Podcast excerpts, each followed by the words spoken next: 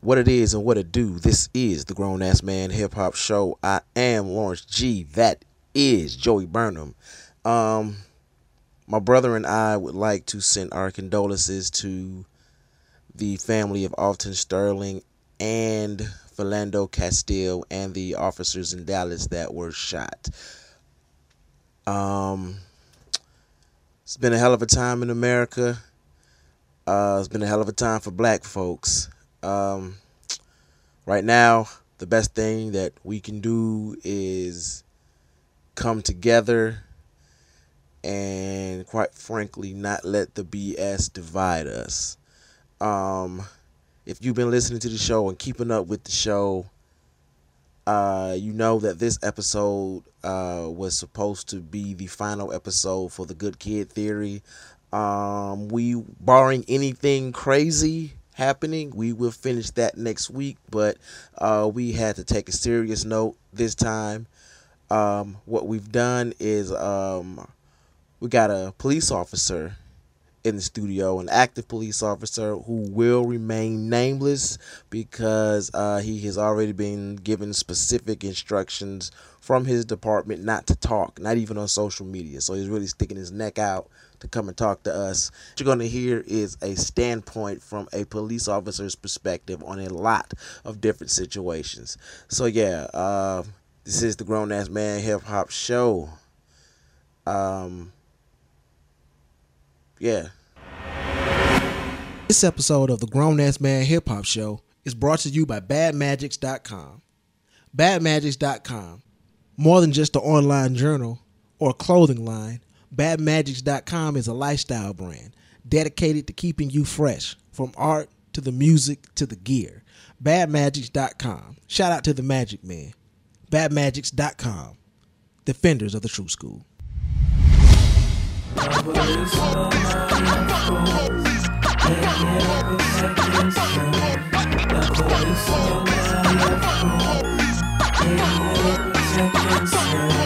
Mr. Copper, Mr. Copper, can we speak? How many niggas do you beat down in a week? And do you get a kick when you beat a nigga down with that motherfucking stick so you can suck What it is and what it do. This is Lawrence G, and this is the Grown Ass Man Hip Hop Show. Uh, it's Joey Burnham over there. Yo, what's up? Joey Burnham in the building. Uh, this past week, man, um, I I I want to say black people, but I'm gonna take it a step above that, and I'm gonna say Americans. Americans. Uh, we've been through a lot, man. Um, starting on July 5th Mm-hmm. with the shooting of Alton Sterling. Um, I know that everybody has seen that video. Um, for me personally, I kind of feel like that was the most brutal video I've ever seen. I've seen the uh, Mike Brown video. I've seen the um, Freddie Gray video, the Alton Sterling video, and the Philando Castile video. Uh, they really take the cake for me. Uh, so this this show right here, man, um, we're gonna um, really just sit down and, and have a conversation. And uh, if you have been listening to the show, we've been talking about the good kid theory. This was supposed to be um, episode ten was supposed to be part three of that. We will continue that next week. Uh, times right now call for something a little bit more serious. Um, I got a uh, personal friend of mine um, who actually hit me up on social media and uh, had a lot to say about the situation and wanted to uh, you know come on the show and share his piece. Now, this individual is a current acting active police officer. Um, he's already been instructed by his precinct not to really you know especially go on social media and talk about these situations. So I really just appreciate him for really sticking his neck out and coming on the show and talking with us. We not be we won't be saying his name. Yeah, he's speaking anonymously. He's so- speaking anonymously. Anonymously. Won't be saying his name. Won't be telling you what beat he uh, patrols. Won't be telling you any of that. Just know that this guy is the real deal. And uh, just for today's sake of the show, you might re- hear me or my brother refer to him as Officer Grown Up. You know, we call all our fan base grown ups. So this is Officer Grown Up. And uh, what I'm going to do now is just turn the mic over to him and just introduce Officer Grown Up.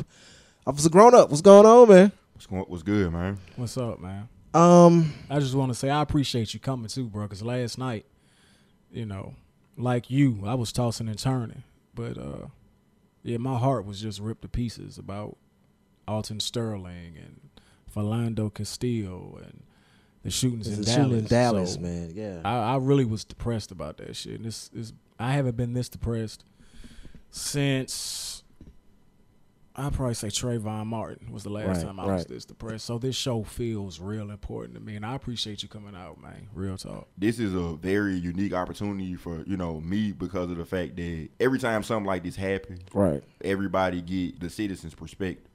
Right. and you know, and that's perfectly fine. But nobody never asks somebody that's doing it, hey, Yeah. you know, uh, you know, let me get your view on what's going on. And my thing, what I want to do here today is, you know, I want to let everybody know that first and foremost, you know, we need the police, the police in the community. They need each other. Like Right. we're gonna need each other now more than ever. But what one thing I want to really stress to people is that the police need the community. I mean, because you know we can't operate without the community, without the trust. It's just like a, a, a marriage, so to speak. Right. Right. And you know, and my thing of it is, you know, me personally, I'm a humble guy, and you know, I've seen a lot in my time that has made me humble.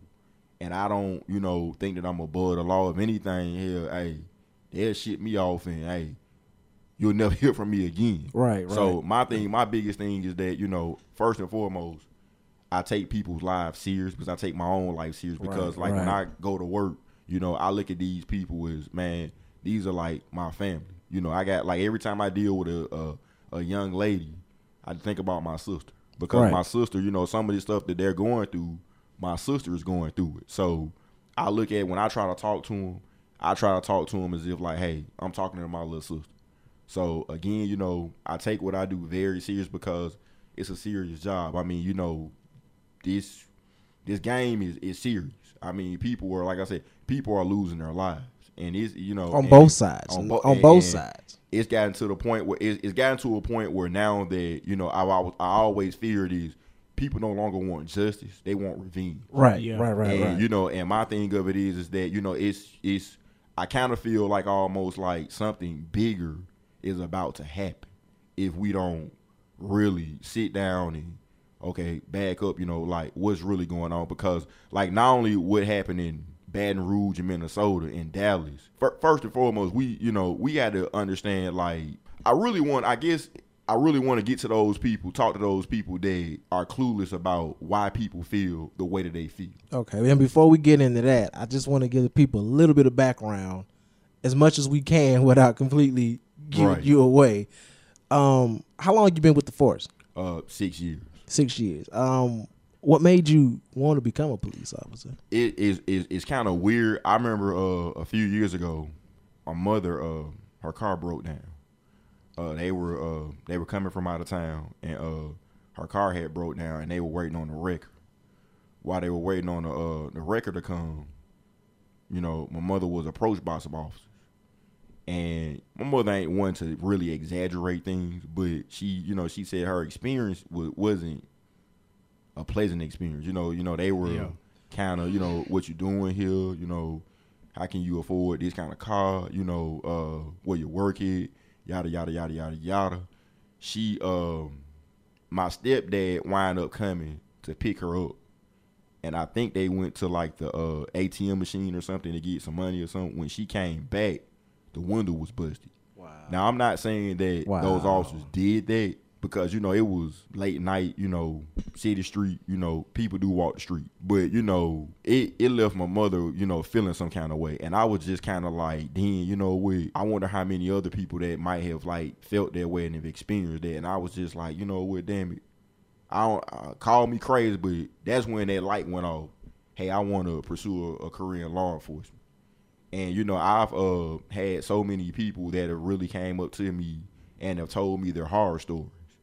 And it, it's something that every you know every day I think about. Like, man, you know, I hope I'm not doing it. I you know even during times like these, I've got nothing but like love and support from like and believe it or not, where I work at, you know, you wouldn't even think that. Like, man, hey, I'm praying for you. I had like the other day hug me and you know, man, I think about you every day and and, and so I mean, my thing of it is is that man, what we what we got to get back to is serving more than anything because whether people like it or not, that's what we're doing. Right, right, serving, serving. And, and taking a and really taking the serving serious.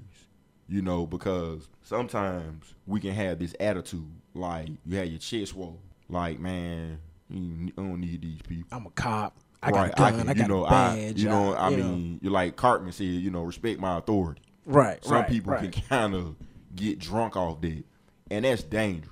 They you know, power and, drunk. And my thing of it is that you know, I'm I'm I'm firmly against any kind of abuse of any kind of power. I don't care if you're a police officer, you're the pastor, uh, the president, the mayor, because we need checks and balances. Right, right, right. And I think right now, and I'm not going. And again, my thing is, I'm not bashing the profession, but I think that you know we need to really stop and really examine what we're doing right and what we're doing wrong. Like I was telling you on the phone, like you know, don't be a mindless drone. right. They told me I can do this, I can do it. That I think to me, people people had this thing, this misconception where they feel like they police, they can do anything. If anything, I feel restricted because you know, like right now with the show, you can't really go into, hey, I'm so and so, so and so, and not only that, it's man, it's so much stuff that go on with people. Man, if I could, I get them money out my pocket. To, hey, you know, because people are hurting. Right, Like right. you know, all across, you know, where I work at, they're hurting and you know, and people look for me for solutions. And sometimes it can be a big letdown because you know it's like like I'm gonna give you an example. Um, I got a call about a guy. Him and his wife was they were going through a custody issue. He he got court order saying that he get the child on the weekends, Friday from six p.m. to Sunday six p.m. We get there, she don't want to you know honor the court order. And me being a younger officer thinking that, hey, I can go in that house and get that child. But thank God for your old heads, you know, that been, you know, been in the game and hey, you know, just cause he got a court order, you can't remove children. Right, right. Because I, and he saved me from a possible a civil lawsuit. Yeah. Because it was a civil matter. And just yeah, he has a court order, true enough. But what he's going to have to do when he goes back to court, he's going to have to tell that to get that police report.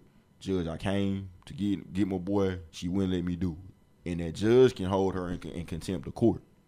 And you know, my thing of it was, man, when I told dude I couldn't remove the child, I seen the tears running down his because he mm. really wanted to be. He was going through a lot, right, right. and I kind of felt like Kind of felt helpless. yeah, like a failure. Like, man, my man Yeah. called me to, to rectify this situation. And all I can tell him is that, you know, yeah, you got this piece of paper from the judge, but you know, we can't I can't just go in there kicking the door. And then I like I told him too, you know, you don't want that child to have that image.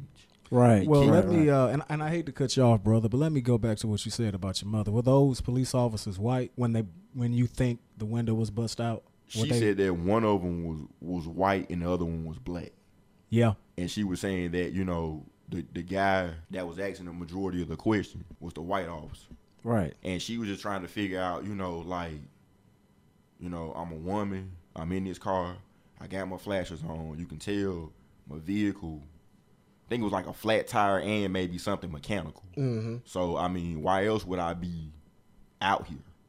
But she just and she was just saying like she couldn't, you know, understand like, you know, man, like what was this dude problem? Like she said the way he kind of like approached me as if like he had like beef with me.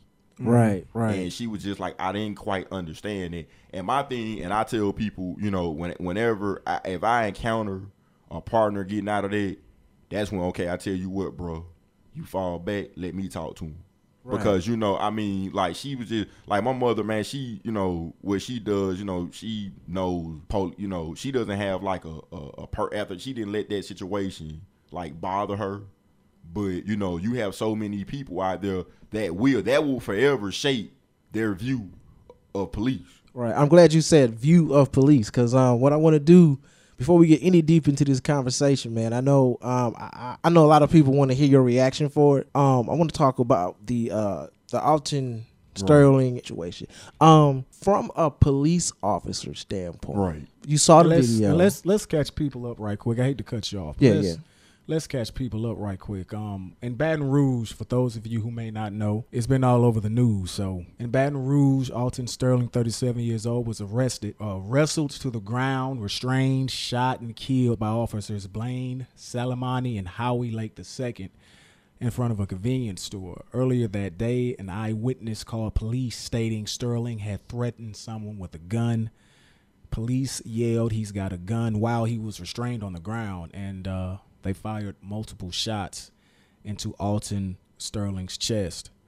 Um, this happened in Baton Rouge, and like he was gonna ask you, and obviously you've seen the footage, right? Well, I've seen, you know, like when it first went viral, I saw it, and then I was kind of like, I kind of had this thing when, whenever stuff like that happens, I tend to kind of, I'm not saying ignore it, but I don't like keep watching it because at the It's end of the because at the end of the day, whether it was justified or not, somebody lost their life Right. on camera, and you know, and forever, the family is going. You know, people can they can see that. So mm-hmm. it's kind of like one of those things to where you know, the thing with those videos, I say is this right here. You know, they're good and bad Right. they're good because you know if like back in the day when you know people just like you know I talk to a lot of older people and again they tell me their police horror stories and it tend to back like in say the 80s it fell on deaf ears now with that video it's a game changer it keeps everybody on a level playing field Right. Right. so you know, my thing of it is, I look at the videos for training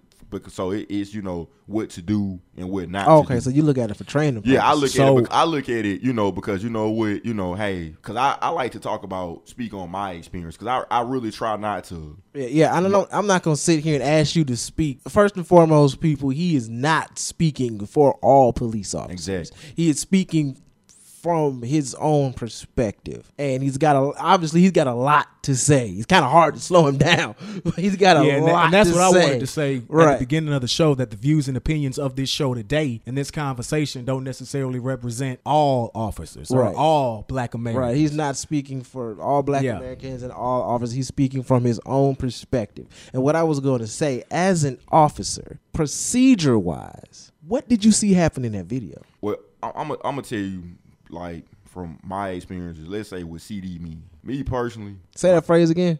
C I call him CD man, you know, hustle man, you know. Oh, okay. Yeah, okay, that- okay. yeah, that was Yeah, Alton yeah, you- Sterling's it- it nickname, didn't- the CD man, He was the CD man. Yeah, I didn't. again- I didn't catch that part. That's why I actually said You know, that. Because again, he, he's sitting in front of the convenience. Let me paint this picture for you. He, he's sitting in. He's in front of the convenience store. Earlier that day, someone said he had a gun. They called nine one one. The police responded to that, and they're in front of a convenience store. Two police officers. They wrestle him to the ground. They restrain him. One of them yells, "Shots fired!" And they He's put got a four. gun, he's got a gun. Yeah, shot. Shots fired. He's got a gun. He's got a gun, and the officers put four or five shots in Alton Sterling's chest. I don't know at this point, and I haven't heard anything on the news. At this point, I'm not sure if he did or didn't have a gun. Well, so I was going to speak the to first, that. I was the gonna first speak to that. scenario, if if he Before you go did further. have a gun, Before you go further, let me speak to that. The reason I saw an interview where he he where he um was cool with the store manager. The store manager knew what he was doing. He had permission Right. from the store manager to be out in front of the store selling CDs. yes, he did. Um now the reason he had the gun from what the store manager They were said robbing people. is because they were robbing people and they were robbing other CD men in the community. So he got that gun to protect himself. Now keep in mind that um, New Orleans is also an open carry state. Okay, So so he definitely had a gun. so he definitely had a gun more than like well I'm not going to use the word definitely, but he had a gun more than likely. more than likely to protect himself. And as as I don't know New Orleans laws, but he it, he it, he had open it was open carry state. Okay. So in my opinion, if it's open carry, you know a person has a gun, then you know And I, I want to uh, touch on that also about the you know open carry. Yeah, so Uh, what should have happened and my my thing with CD men is this, you know, like I said, man, honestly, you know, I've never had a problem with them because I know the, the the the corner store in the hood is like like almost like the mall. right. Like you know, everything is popping at the corner store. You got your good corner stores and you got your bad. Ma- majority of them, man, you know, they're pretty good.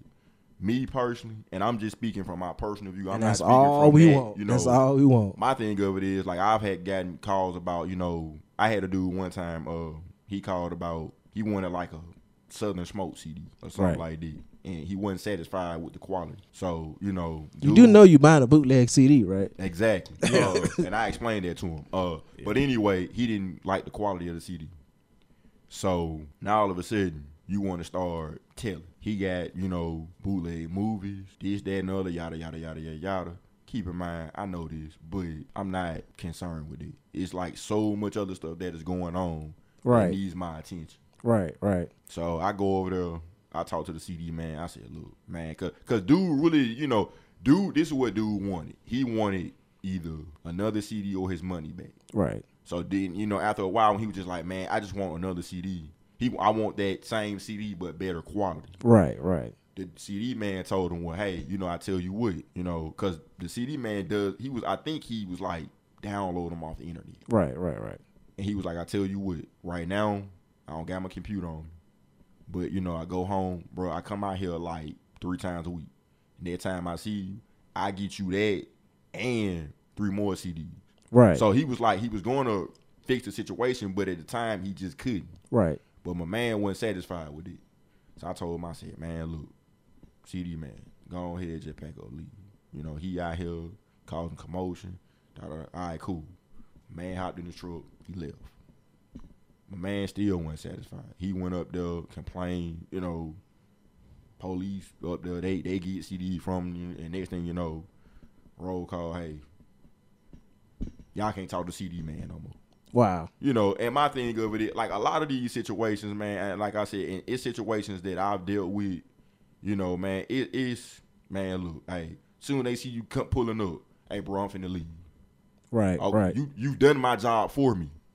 So and, and, and it's a such thing, man. Sometimes, and I've been like I said, being a younger officer, and I was guilty of it, of doing too much, Right. making it, you know, when it doesn't have to be that, you know. and you got to learn your swag too. It, you Yeah. brand new at it. It's like one thing about it that I always, especially that I tell my daughter. You know, I got a 14 year old daughter. I'm always telling her, look, if you don't know, you don't know. right, exactly. You know what I'm saying? You at, at some point in your life, especially when you're going into something new, you actually have to be okay with not knowing so that you can learn. You got to open up that space so you can learn. Exactly. And you coming in as a rookie, it's kind you of don't know. It's kind of like this, you know. You got to like, figure. You got to. You got to figure out your move. Well, let kinda- me it- let me ask you this. Let me ask you this. In that situation with Alton Sterling, what would be the proper protocol, Honestly, it this, this would or is it situational? with that situation like that, and you know, a lot of it depends on the officer's skill. And what I mean by that, say your fight skill. I mean, some people aren't as nice with their wrestle game or their fight game as others. So they have to resort to guns. So, Right. well, I'm not gonna necessarily resort to guns. You have tools on your belt. Like I Right. said, you have mace, okay, you have a taser, you have non-lethal options. okay, okay. And my thing of it is, if you in that case, like I had a situation with a kid like that on the ground, wouldn't hey dry stun him with a taser. Once he got dry stun, oh oh man, hey, I don't want to feel that no more. right. My man, hurry up and, and comply. So, do you think they should have tased me personally? Alton Sterling instead I of think you know my thing of it is the longer you let those kind of things go on, The worse it gets. the worse it can get. So you have to be able to once you go hands on, you got to be able to neutralize that, handle that situation like that because the longer you let it go on, because you don't know, like I said, you don't know this dude, you know his stamina, you don't know Right. his fight skill. You don't know if he gonna shoot. You know what I'm saying? So you, you know, I feel like, you know, that's why I tell people, man, and I just don't go around zapping people with that taser, but that taser and that mace can be your best friend. Yeah. Use your tools on your belt. Right. Non lethal tools.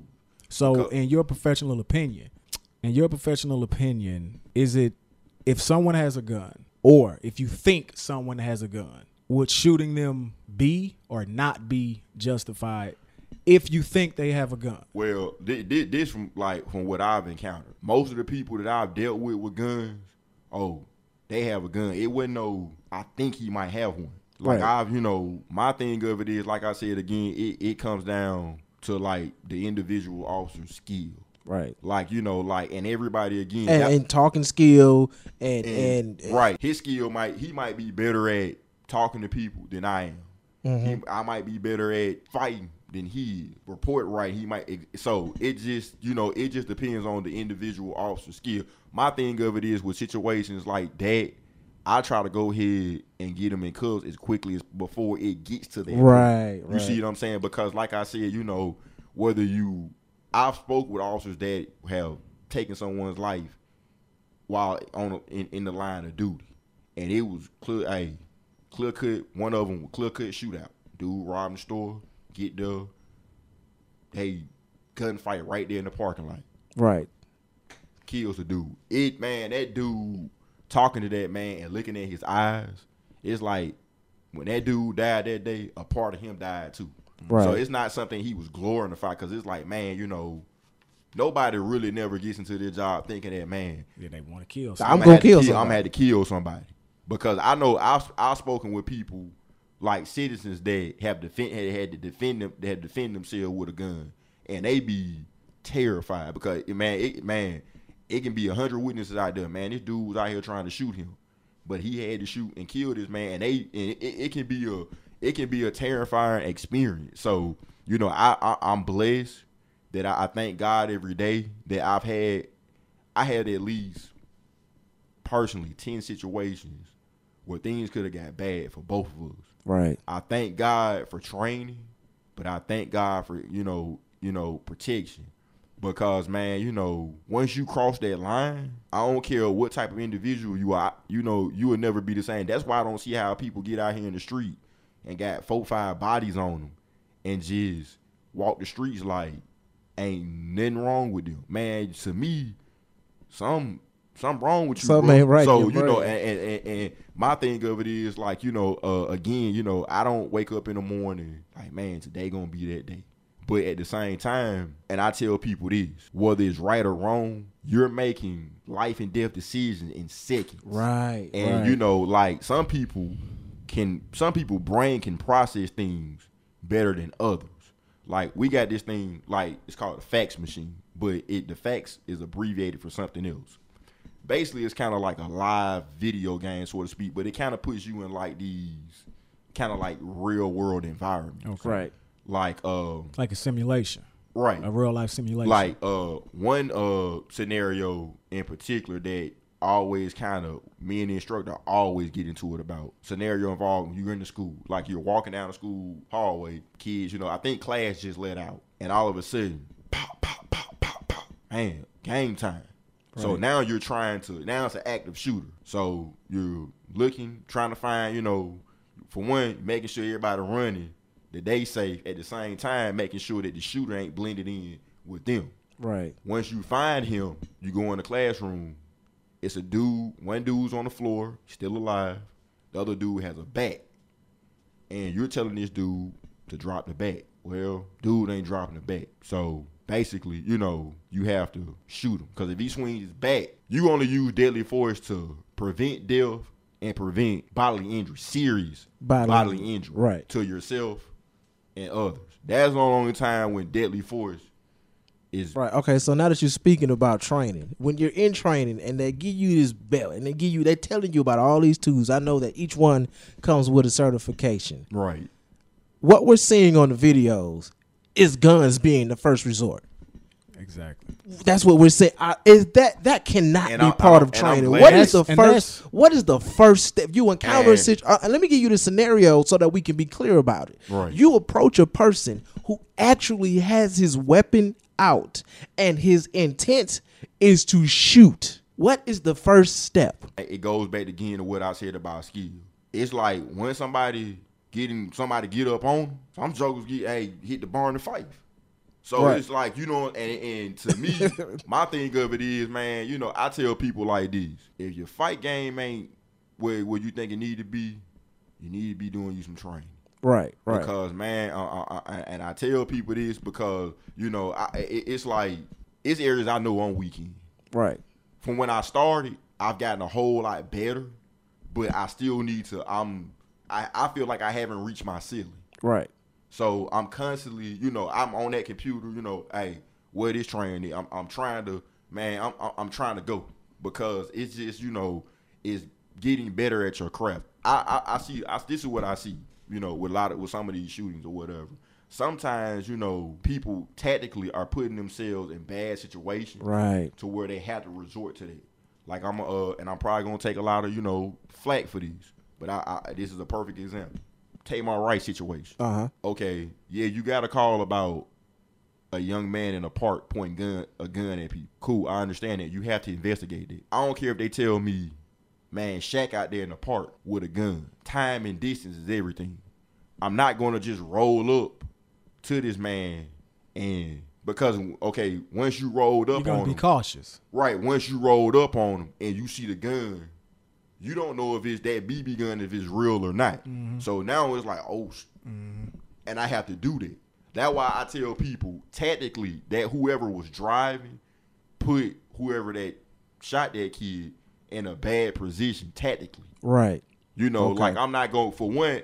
Another thing I've learned too over That the made years, the situation escalate. Right. Another thing I've learned too over the years, when I get calls and I pull up, just sit back and, and analyze things for a beat. Like watch the people, you know, like if people outside, watch their body language, watch how they're reacting to stuff. Because a lot of times that can help you make better decisions also. Don't just roll up, man, and just y'all done did some Hollywood type stuff. Right. Man, sit back and you know Oh, we cuss on the show. You can fire me- off. You seem me, like you, know, want to. You seem let- like you're holding you know, back. Don't hold me- back. let- you know, like let me, you know, let me sit back and just peep, you know, what's going on first before, you know, I just run up to something. Man, sit, you got, you know, sit back and watch stuff just like, like with my corner stores.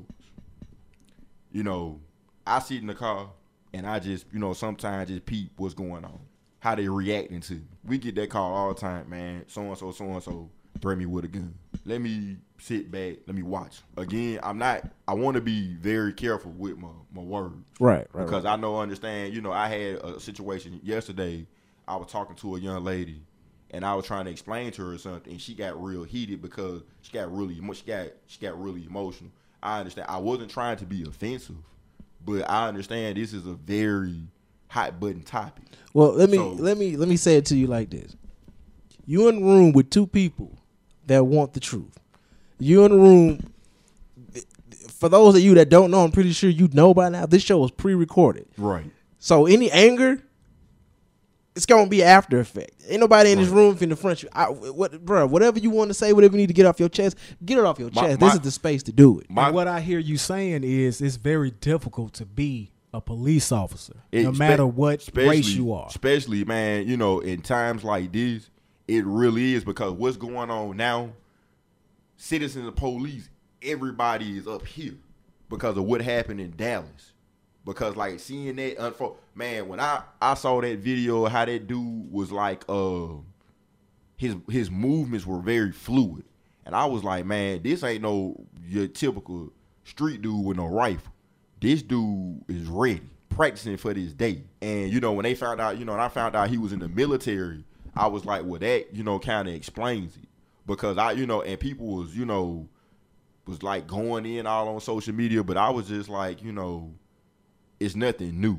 I mean, because like I remember, um, I it was, uh, I think I was watching Dateline Right. and uh, they were talking about they did a story about uh, how you know you got neo Nazis infiltrating the armed forces, like they're telling their members to go join the military and come back and use that. Yeah, to bring those skills bring back. those skills back. It was just like the neo-Nazi same thing party. with uh, with like Crips and Bloods. Yeah. Yeah. Yeah. They were so it, it's nothing new, but at the same time, it was like wow, you know, we dealing with a whole. These ain't the times that we're living in. You're dealing with super thugs. You, ain't dealing with you just dealing with these dudes are smart. right. So and, he, and you know and Very they- tactical, very and- and- smart. and they're and they have you know they don't they don't give a damn. They don't have rules.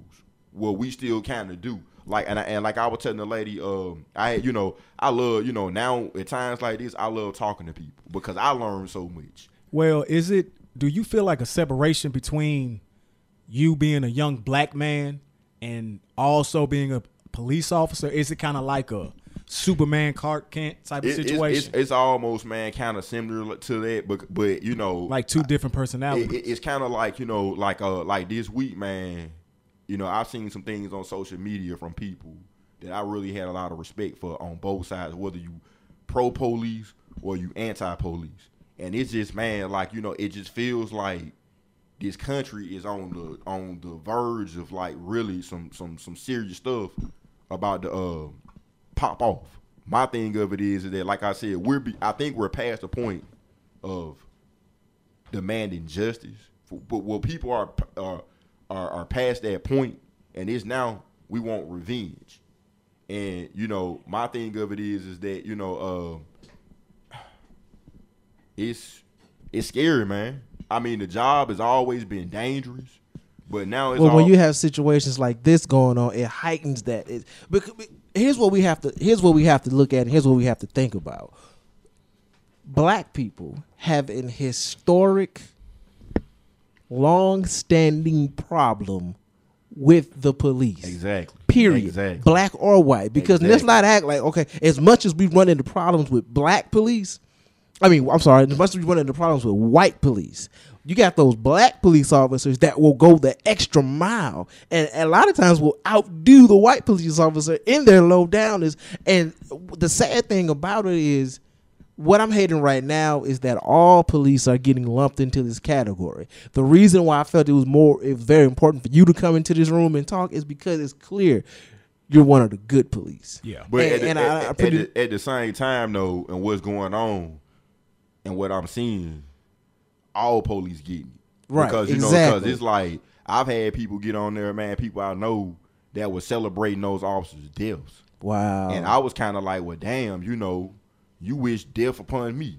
No, Fred, no, I ain't. But man, you know, how can you know? I can't. You know, that just I can't separate myself from them. I don't know what type of officers those guys were. But I mean, you know, my thing of it is is that that's why I say, man, you know, I've been a firm believer in checks and balances for many years. Like, you know, and, and my thing, you can't have you can't have one group of people with all this power and feeling like they can go unchecked. Period. Well, let me hit you with this right quick because um, as I'm sitting here talking to you and I'm listening to you talk, what I'm it's, it's apparent you're an African American man and you're a police officer. Right. Um, your views are completely different from white police officers, especially the white police officers who are going into these communities and shooting black men. Right. And a lot of people will point that out first and foremost. Yeah, but you black, you get it, you understand it.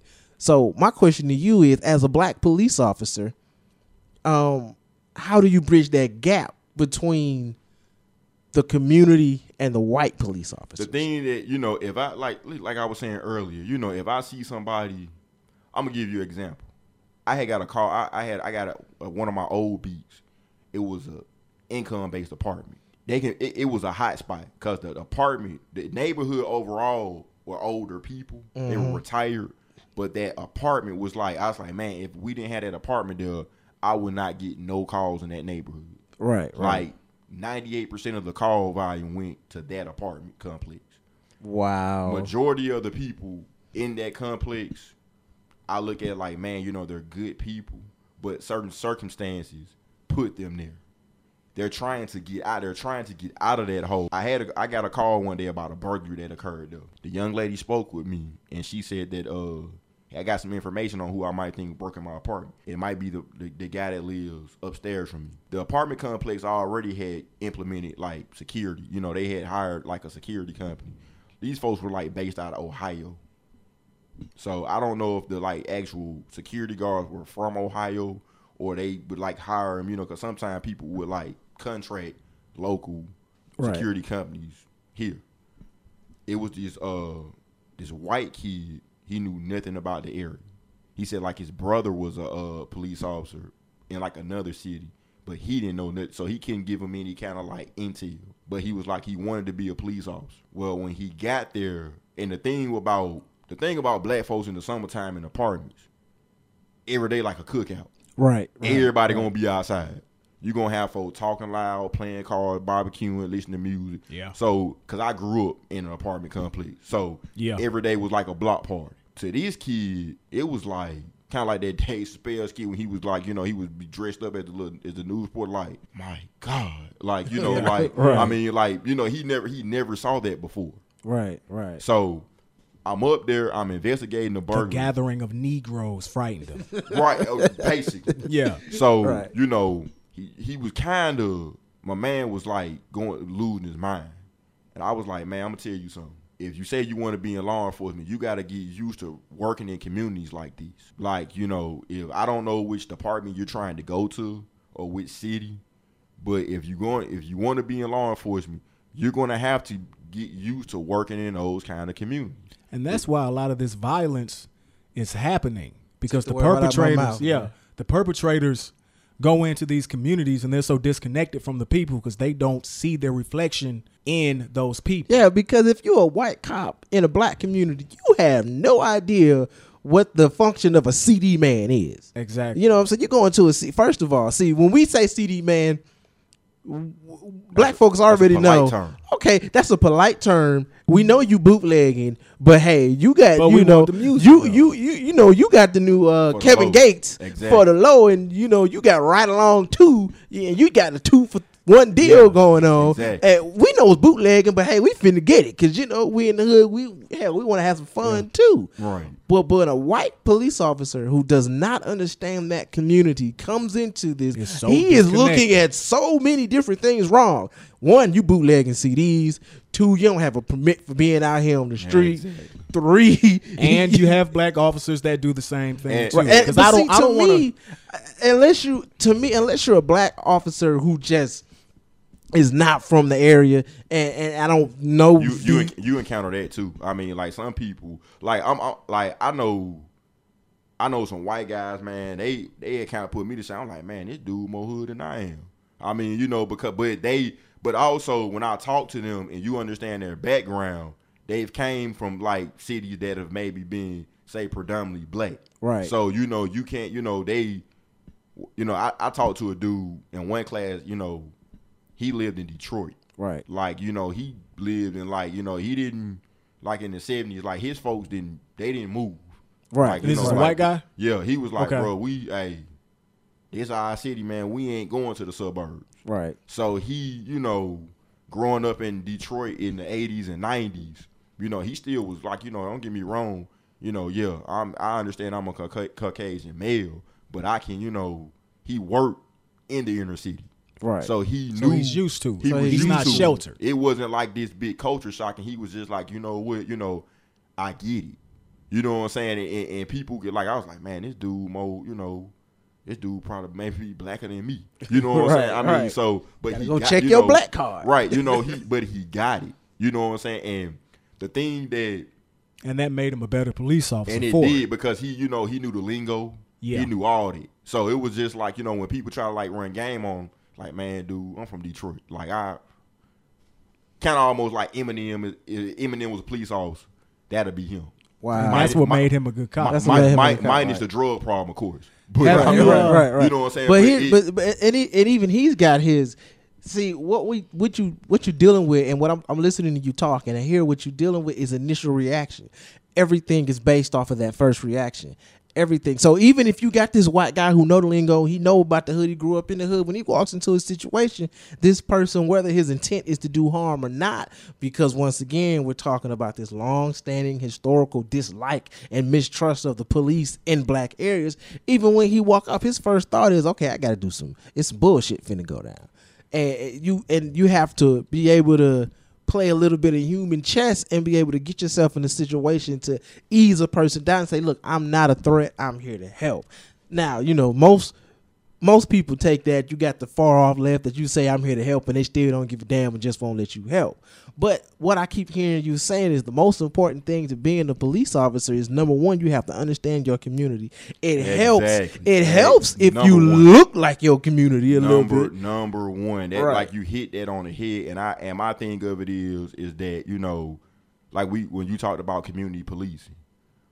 To me, community policing is like getting out there, engaging these folks, not when they just call, but you're sitting there, you know, talking to these people, just trying to find out their needs. Like, what would you like for me to do?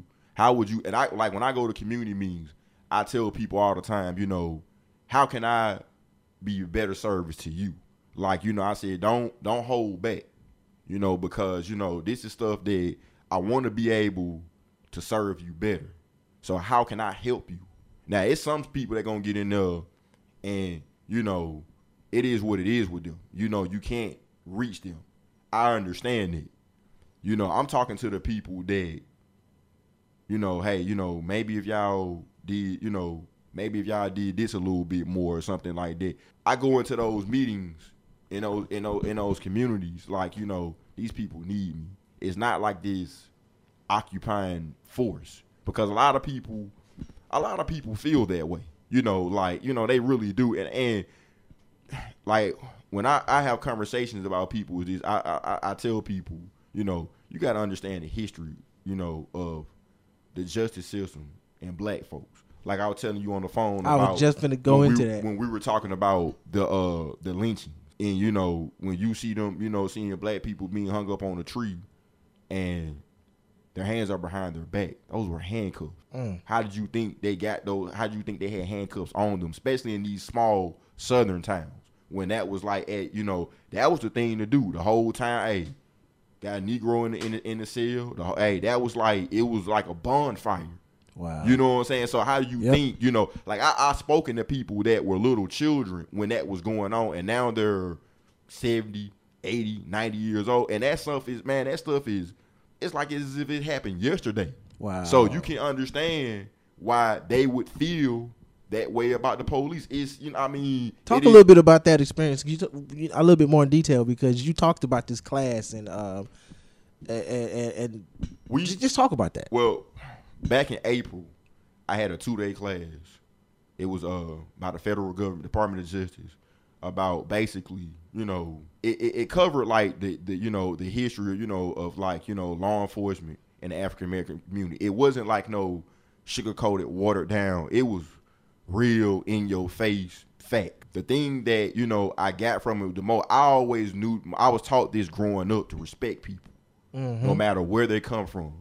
But it really drilled that because it, it really reinforced that because this is like, you know, even when people are going to jail, give them a voice. They could be a mass murderer.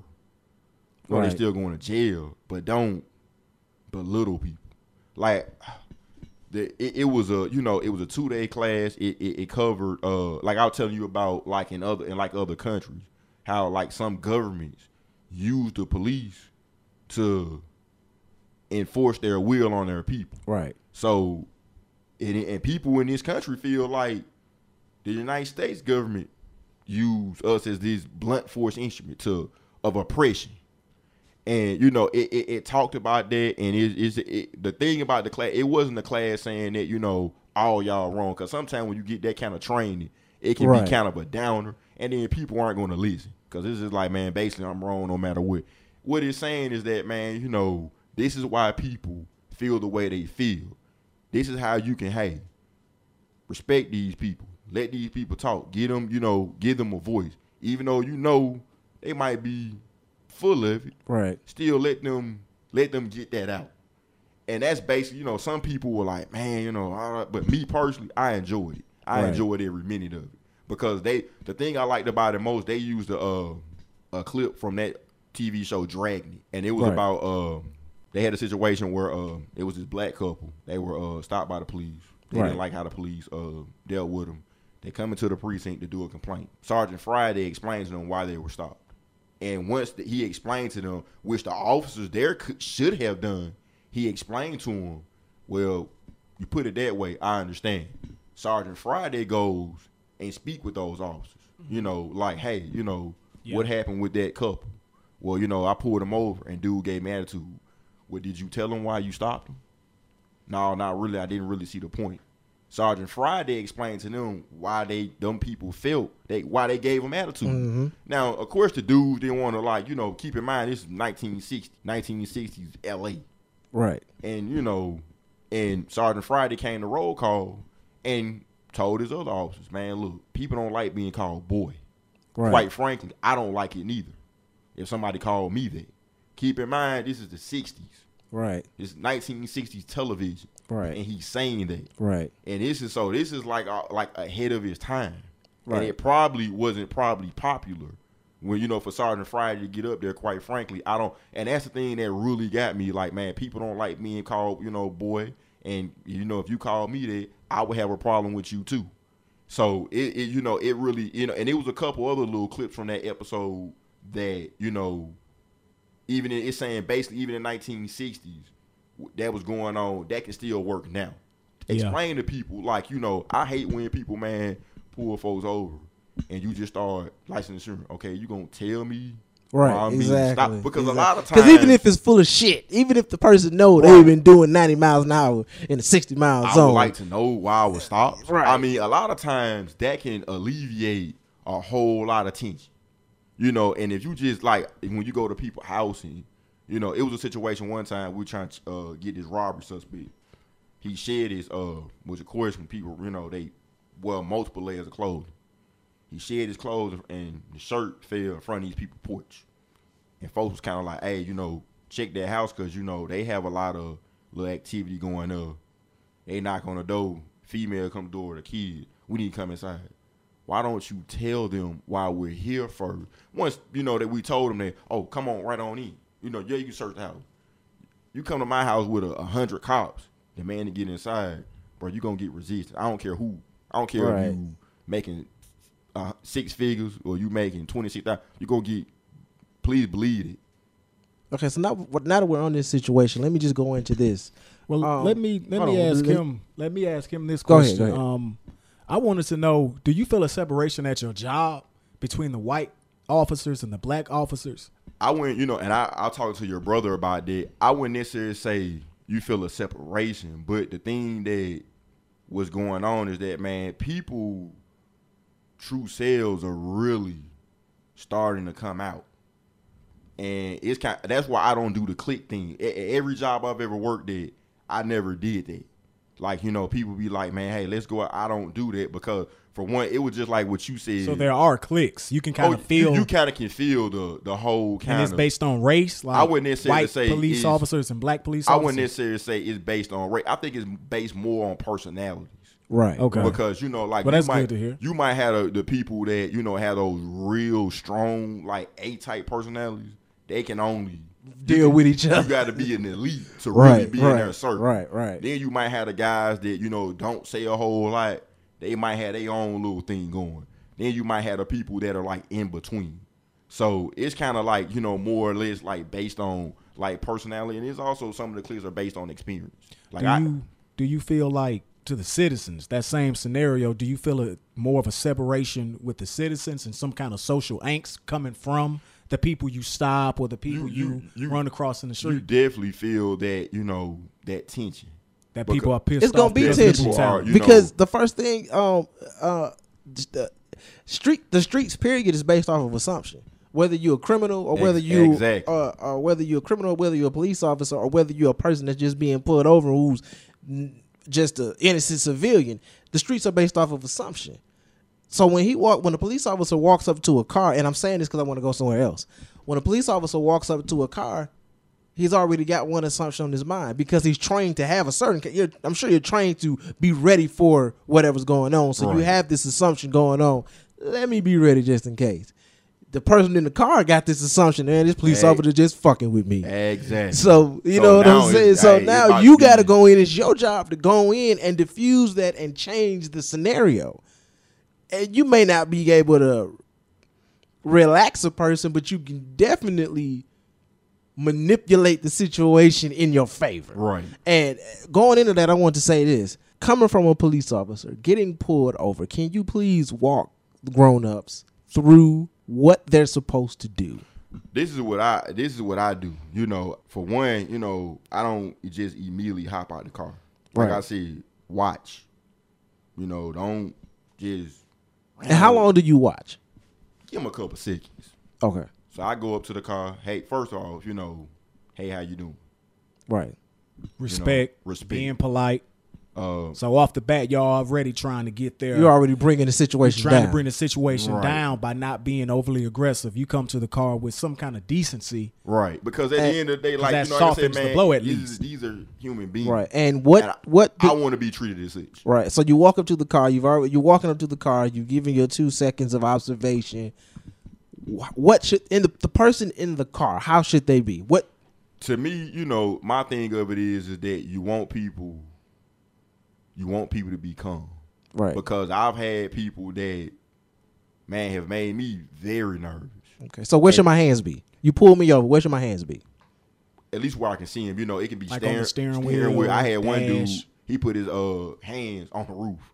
Like, Right. look, you know, I had another dude, he put him out the window. Right. And I was just once I get to the car, like, hey man, relax, you know, hey, how you doing? Okay. So you prefer so so.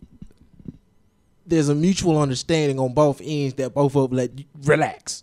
Right. I, I got to put you at ease because my hands are up. because if you if you're nervous, then it's like okay, uh, like what? I mean, is this dude what he got a kilo in the trunk? Right. Well, I mean, you know, so it's you know, I got to get you. Don't get me wrong. I ain't saying throw caution to the wind, Right. but hey, man, you know, relax. Hey, this is why I stopped you. Okay. From there, you know, hey, you got drive license insurance. Like I'm gonna give you an example. I'm gonna throw you a curveball. You Well- ask for driver's license. Officer, I have a gun. Okay, cool. Where is it at? Uh, it's on my left. It's on my uh left hip. Okay, I tell you what. Hey, just put your hand on the steering wheel, and I tell you what. I'm uh, I'm gonna give you this notepad. Write down your uh name, dirty boy, social. Okay. That way, your hands are occupied, so we ain't got to worry about. You know, you see what I'm saying? Right, right. It's like, and I, I tell people, and I've had people do it. Man, people when hey, Now, is that something they teach you to occupy their hands, or did you come up with that on your own? honestly, I I got with some old heads. okay, and they put And- you up on like the unwritten rules of the kinda- game yeah, of being I a got police with some. I got I got with some great old heads, and I was and I was man training. I was extremely blessed with some very great guys, white and black, okay, and they put me up on it. Now that ain't you know necessarily in the the manual, but they But you put- playing human chess. You right. you- They put me up. They put me up on game. it. Like I tell you what, he got a gun. That's cool. You know, just so it won't be no misunderstanding on both parties. Hey, I'm gonna give him this. That way, his hands are occupied. Now, Okay, now after you, okay, now you, I got the notepad. I'm writing down my information. Now Right. what? What do now, you do? I'm, now I'm going on good faith that you giving me your right name. Cause sometimes you got people you daddy, give me dad and brother name. Mm-hmm. So I'm giving you, and I ask them, hey, is this your real information? Well, I got my wallet right here. Don't worry about it. If you got your, you know, you got your pistol, you got your, uh, you got your permit. Okay, you know, all right, cool, whatever. Once I can get them to here, we can, we can move forward. All right, now you go into the car, um, and it, do you know? I don't know if I'm t- I'm telling industry secret right now, but do you know if it's the right or wrong information when you run it through? But well, a lot of times that's where it comes where I have to investigate. Like you know, because I ask them, you know, hey, have you ever had a dry like? Have you ever been a G? Right. Because a lot of time, you know, those are records, those are on file. So let's say I get back to the car, you know, dispatch runs. That ain't coming back not on file. Okay, if he's been to jail, he should have a, a file. right. So now it's like I got to dig a little bit deeper. Hey, and I ask him again, like, and I and I explain to people because I've had people lie to me and wind up getting felonies for some of the stupidest reasons Right. because they think they got a warrant. And I'm like, you know, I tell them like, what you think is it is a felony? No, it's just traffic. I say, look here, who who is it with? It might be with some little smart. I'm like, man, look, I'm this department. I don't care nothing about no none of they because they ain't finna probably come get you no way. Just be straight with me. And a lot of times, you know, my thing of it is like I say, you know, don't tell these people something that you can't do because Right. people gon' you know they gonna remember that. So my thing of it is with you know with, with, with traffic stops, man, you know, not throwing caution to the wind, but don't go in there like you in Afghanistan and it's an IED. Right. You know right. what I'm mean, right. Right. and- and because you can So make- you got to approach the situation as a police officer. You have to approach that situation with caution and respect, exactly because that's a tactic. From what I'm listening to you say, that's a tactic within itself. That's just as effective as pepper spray or tasers. and Approaching somebody with respect. You may not even have to use all that from what I'm deciphering. So that's the first line of You communication and defense, man, if you will. you got to have it. If you don't have it, you gonna mess around here and talk yourself into an ass whoop. Yeah. And I didn't seen, and I didn't, I've seen it happen. Like, cause you got some people out there prior to all this happening, man, they don't give a fuck about no uniform. Like, Right, you know, right, right, like right. man, hey, like you a man, just hey, you Yeah. know, they done been to prison. They, yeah, they didn't fight. They didn't whoop CO's ass.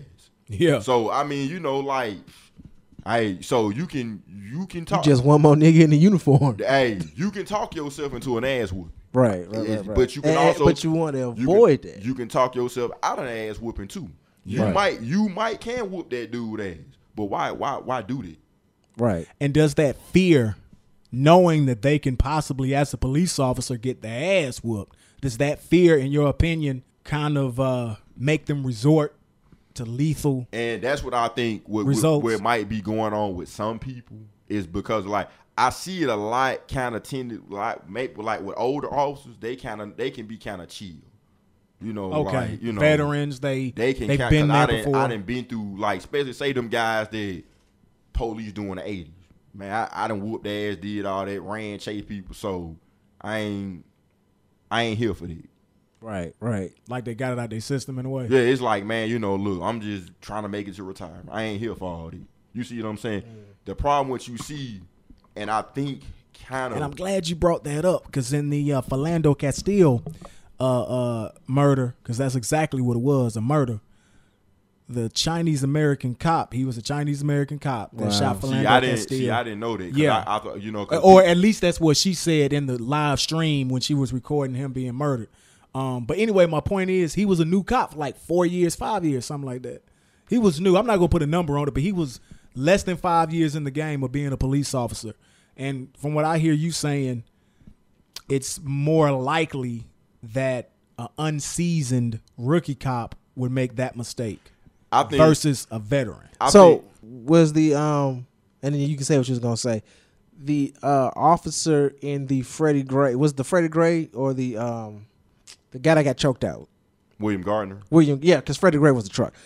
You get all of them confused after they happened so long. Exactly. But uh, William Gardner, um, when he got choked out, would you say that that was a rookie move?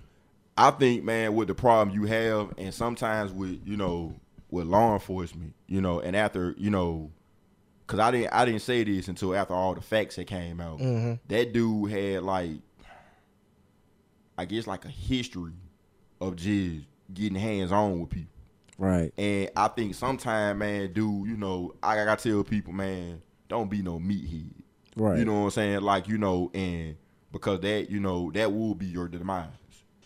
And my thing of it is, is that in a situation like that, I've had to take down larger suspects, but I've had sense enough to have strength in numbers. You get an arm, you get an arm, boom, we can get them handcuffed, boom. My training, I was never trained to use that. Now I don't know about, I know training everywhere isn't the same, Right. but I don't know nothing about that.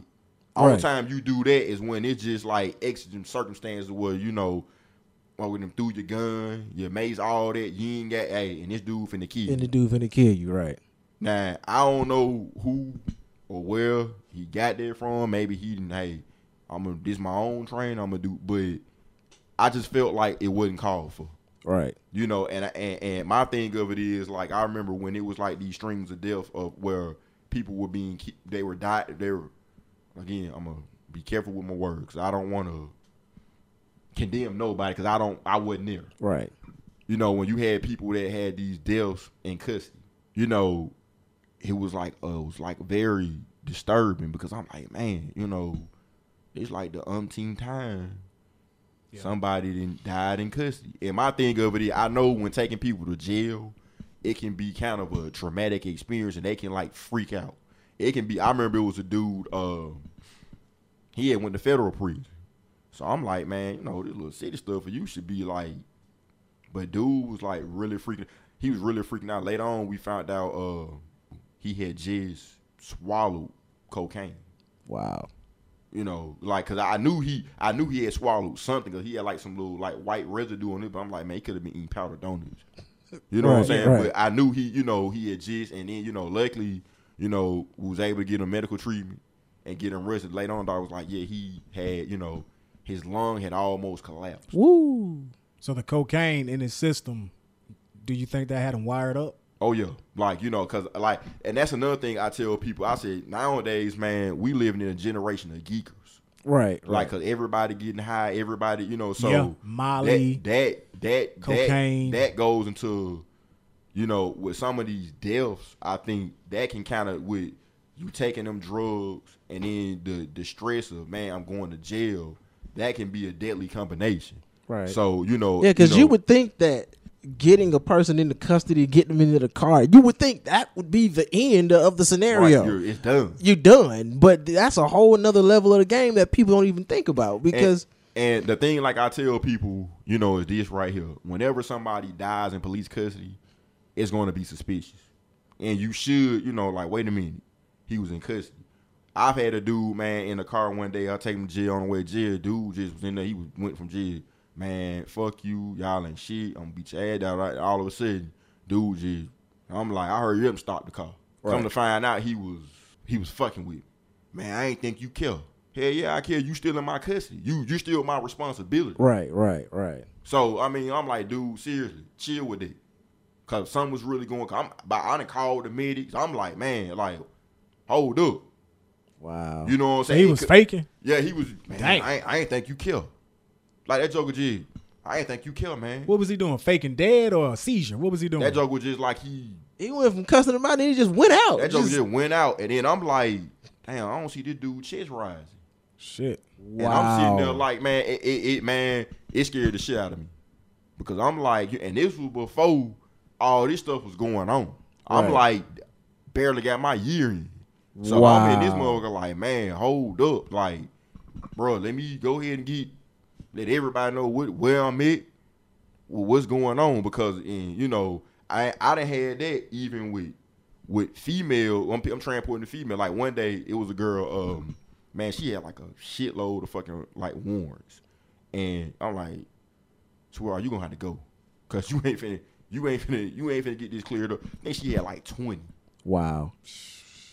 And she started crying and all that. Man, I'm taking her to the jail. Probably like from where I, I got her it to the jail, it's probably maybe eight minutes. But you know, she crying and hey, can we work this out? Maybe I, don't know where you from, but hey, we this ain't Mexico. Man, somehow the girl damn near got naked. Wow. Man, I dude, I wish that car had warp drive. I'm trying to hurry because I'm like, hey, Yeah. I don't want you saying, because it, it happened. It Right. has happened. Right. Well, you know, And you didn't have a female officer with you. It I just had you no and her. female also with me. So And- you're and- vulnerable as hell And then as the car, a police then officer. the, the Right, car, right, the car Rape was the car was in was like raggedy as shit, and none of the like recording equipment. It's funny that I would get the car that day where none of the cameras don't damn work. So you Right, thinking she gonna try to dump a rape charge like, on man, you? Hey, I could, man, I damn near. I, I think I ran a light just to hurry up and get her to, you know, because of course you have to give your when you got a female in the car, you have to give your beginning mileage, and then when you get to your destination, you have to give your end mileage. So I knew I was good on that because it's everything is being timed, but I don't even want it to be an idea because sometimes an accusation to an officer it can be just as damaging as a conviction. yeah. Wow. So that's just like you know, like you've had um Yeah. officers that have been accused of uh you know child molestation, and come to find out it wasn't true, but that's it. But it's People- already out People there. are going to look at you. there. People are going to look at you different. So Right. you know, it, yeah. and- The uh, court of public opinion, man, is is it's worse than it's worse than actually going to court. So do you get more disrespect from white citizens or black citizens? it's funny because when I first started, I would go to call and deal with black citizens. They would tell me I want a white officer. Wow. when they you know why? When they couldn't get their way, like when it's something they thought was going to Oh, they thought you a brother. You supposed to hook 'em right, up. you Ah, know, so right, right, and, right. Well, I want a white officer because you don't know what the hell you talking about. Okay. Okay, cool. Now it's like I had saw on Facebook people were saying, "Well, we need more black police officers." I was like, "Well, damn." Y'all don't respect the ones you, You know what I'm got. saying? I mean, you know, I was like, man, when I first started, I used to tell pe- people tell me they want they feel more comfortable having the White House at the house. So it's like, which one is it? You know what I'm saying? So I mean, it's, it's kind of like you know, They like, want a black police officer as long as he, you know, giving chances and giving. hook. Oh, I'm gonna let you slide with these ten pounds We. Don't say nothing, brother. Right. Like you know. and, and, and- the thing that's like, you know, I see that's crazy now though, is like, man, I've gotten support for some of the like most unlikely places. I had a dude one day I was taking him to jail. He was going he had a, a felony warrant and he was gonna go sit down for a while. And he was like, Man, bro, you know, it, it's so crazy out here in these streets, man. You know, honestly, I'm glad you got me because I'm ready to get, you know, get this off of me. I'm ready to move on with my life. Bro, just be careful. Most of the time I've had people that say that and it kind of be like more like a little underlying threat. right. But right. this dude was really sincere. So it was kind of like I was like, man, what the fuck is really going on in the streets when this dude finna go downstate And he and he and he like, man, you know, I appreciate you, bro. You know what I'm saying? And it's just like, man, what's really, you know, what's really brewing in these streets? If he, if this man is saying that, and Must you- be rough. it must be something. I, I gotta look like, man, I need to, Huh. uh, man, I, I need to go, go sit down somewhere. Cause if this man is saying, and this dude, his whole life he he ran the streets, so he know the streets, Right. And if he's saying that, yeah, I need to be, man, like, what's really going Y'all on? got some y'all got some paperwork for me to do? Right. I, know, mean, right? so it's it, it's like man, like I tell people, you know, man, the bottom line of it is is this: when you show these people respect, yeah, you might have had to take them to jail. I done had people, man, bro, I appreciate you. Like they see they see me out when I'm with my family. Cause most of the time, I've never really had a situation where somebody saw me in public and it's game time. It ain't been nothing Right. but because people see that respect. Like even when I'm talking to them, I talk to them about like my grandma told me, life ain't nothing but choice. And you know, and my thing of it is, is that you know, man, respect people. Period. Cause I want to be respected, man. I got a big thing with people yelling at me. Yeah. I know some people that instantly would just yell. Like I got it, man. I got into it with a supervisor one day about it. I said, man, look here. We all over 21 here. I'm not hard to work with. I come to work. I know what was I know what's required of me. I know my job. You don't have to yell at me. Right, right. And it was like, you know, now she fed three. Okay. And I see how city, you know, how police, like say if you have a, you know, a citizen getting it back to him, now you feel okay. That you got to give it back. Now also. I gotta do something because Okay. if I don't do nothing, I'm gonna look like a punk. Okay, so, so- you don't want to lose the upper hand right? You police know, I officer. mean, right. So I, and I see how that can get people in trouble. okay. So that's why I say, man, you know, when you're dealing with people, come, You know, some I, don't don't get me wrong. It's some people this ain't gonna work with. Some people just gonna be like, man, you know, Some people you. gonna be irate no matter what. you. I don't give man. I you can sit here. You can be giving me hundred dollars. I don't give a damn about you. Fuck you. So I understand it, but you can't treat everybody like those people. Right. Let me, very uh, let me switch gears just for a second because you brought up something yesterday that I wanted to talk about on the show. Uh, can you talk about those misconceptions that people have Man, about police officers? Let's just clear those up. like one one I think it's a couple of them and I think that it, that's fun. One thing that really kind of like it really irks me to my core is when you go somewhere and you see a mother with children. If you don't be bad, I'm, I'm gonna get him to take you to jail. Stop telling people. Stop telling your kids that shit. Right. Please stop telling them that. When I uh-huh. was growing up, hmm. we was being bad. Hey, I'm gonna put my foot in y'all ass. Right. It wasn't no such thing as you know, especially with smaller children, because man, people get a kick out of when they see the police and the kids be crying out. Man, don't do that to them kids, man. Right. Please don't, especially with what's going on, especially black people. Please, for the love of God, please stop telling your kids that. If anything, man, put your put your put your foot in their behind. But please, people, if I if you don't get nothing else out of this show, please stop doing that because that it, it's been studies that have been done on like psychologically how that messes up kids. So please stop doing it. If you don't do nothing else, stop doing it. Right. It's Well- it's this other misconception about with these edge weapons, knives or whatever you want to call them, that we get trained to shoot stuff out of people's hands. If anybody has, if anybody, I mean, and when people that say stuff like that, I can tell they've had no kind of firearms training. They've never even shot a gun. Like if you ever went to the range, those paper targets, Uh huh. they're shaped. They're like the target is large for a reason Right. like you know we're taught to aim center mass because that's the biggest part of your body Right. I told one lady she was like why y'all can't just shoot the knife out of his hand i said ma'am you've been walking on way too much Walker Texas Ranger Yeah. let's yeah. just say if i could do that that bullet still has to go somewhere so let's just say we in a parking lot and the dude got a knife and i shoot the knife out of his hand and that bullet bounced off the blade and hit a bystander i'm still accountable for that bullet Yeah. Right. Right. so it's just far fetched and ridiculous. and I think that's where most of the people, man, I deal with, they're great people. I think they're only really, like you said, you are a law abiding citizen. The only really contact you really have with police for real is TV right. and movies. Right. So, and you see, like, especially the 80s were like bad. Now I look at, I even look at t- cop shows different now. And I just be like, man, I don't even want to watch this because this is, you know, like, the '80s were bad with them, with them, with them like real kind of like cheesy cop movies, and it's just like, man, dude, that's just not real. Right. Like, I mean, shooting stuff out of people's hand, and you know, like shooting tires out of our policy. That's a no no. Right. Ha- hanging out the window of a of a moving car shooting, it's a no no. Right. It's a right. quick. You, hey, shoot might have been good, but guess what? You fired Wow. because you know you violated policy.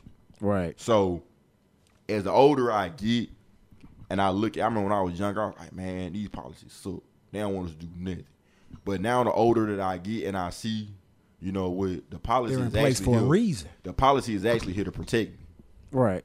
So you know, and a lot of times, in some of these in, in these incidents with these officers, like the criminal part, they may not have been found, been you know, it wasn't enough to indict, but they still get fired, and people be like, well, you know, that's guilt right there. Did they? No, they got fired because they violated a policy.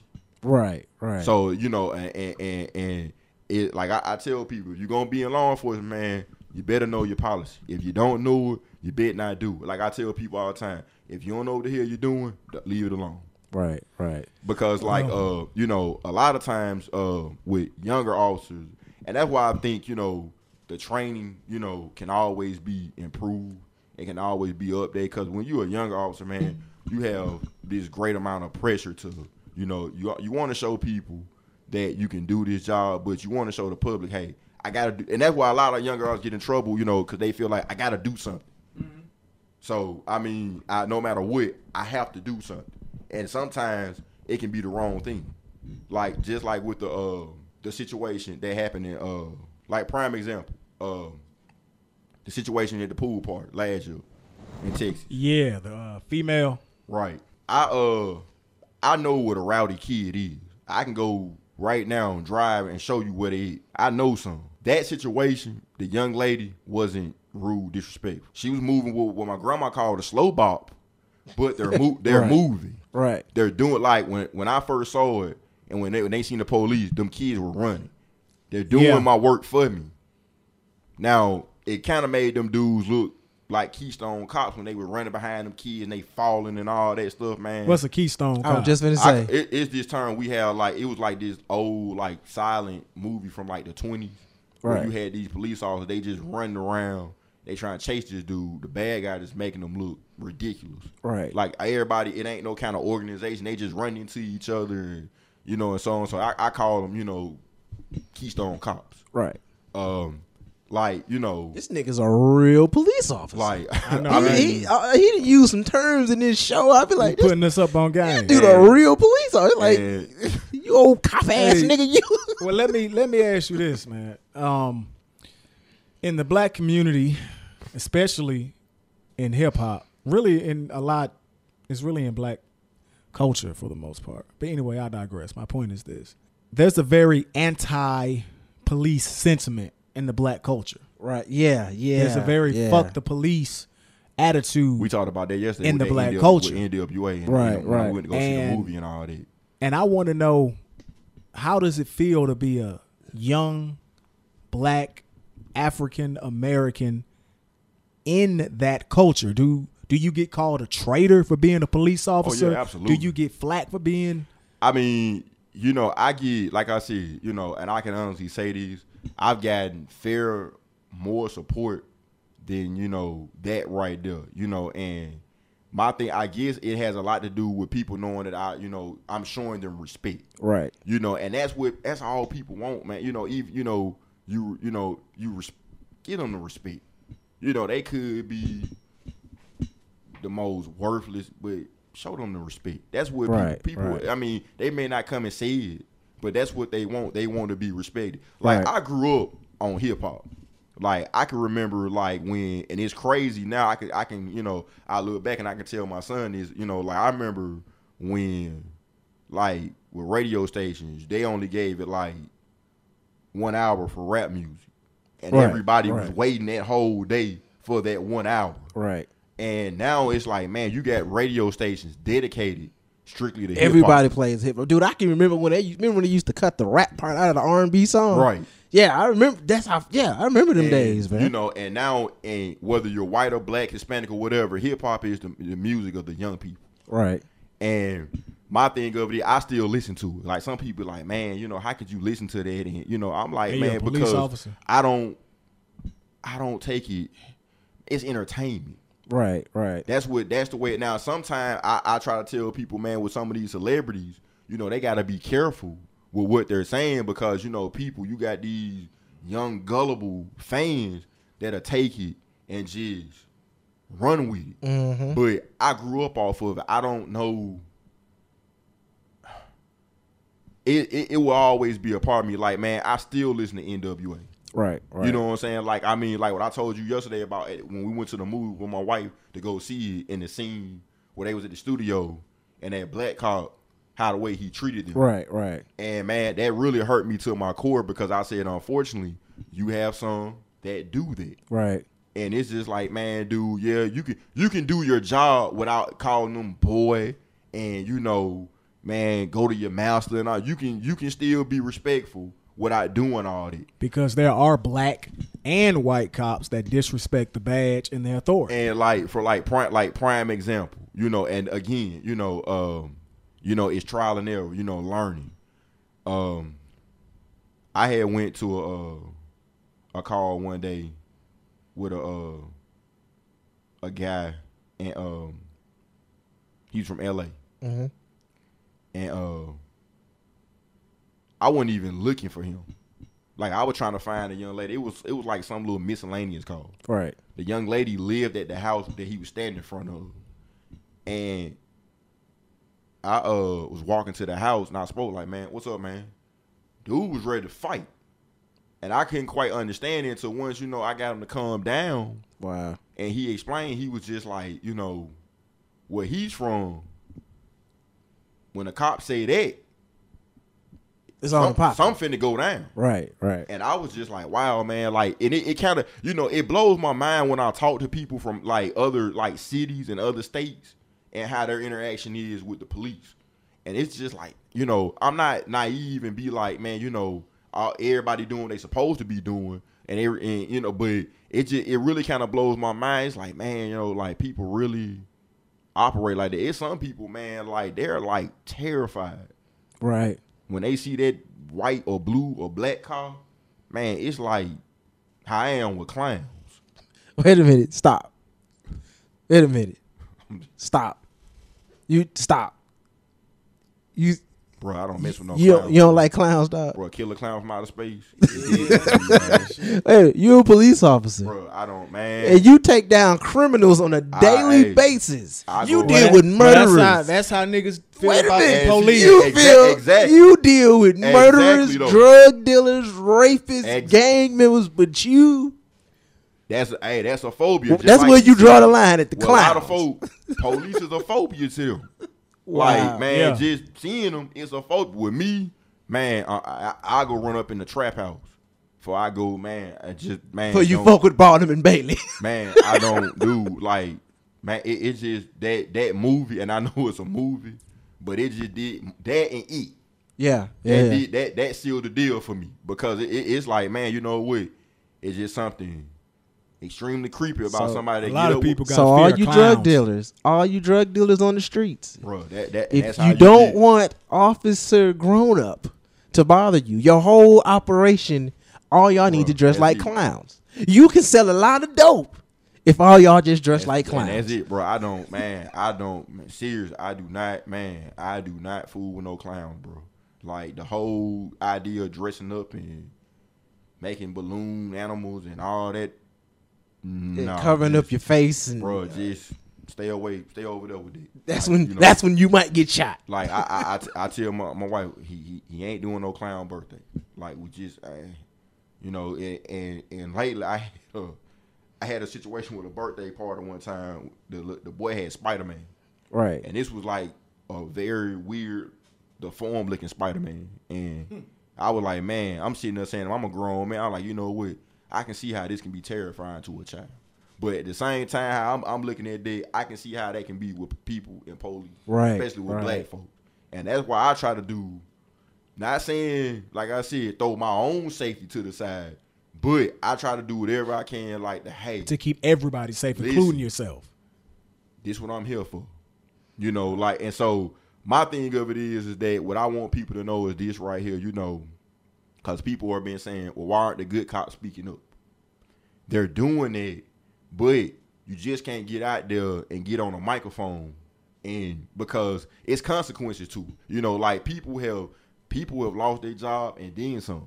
You know, so Right. it's we it's just like it ain't like any other we have to go about doing it in a different way. Like I tell people and I tell my sergeant and I say it in the front of them again, bro, if I feel like you racist, you unsafe, you unethical, I don't want you around me because I'm gonna make it uncomfortable for you. If I have to go and put you on blast, if the, the brass won't do it, I will. Right. I just take that. I take that ill.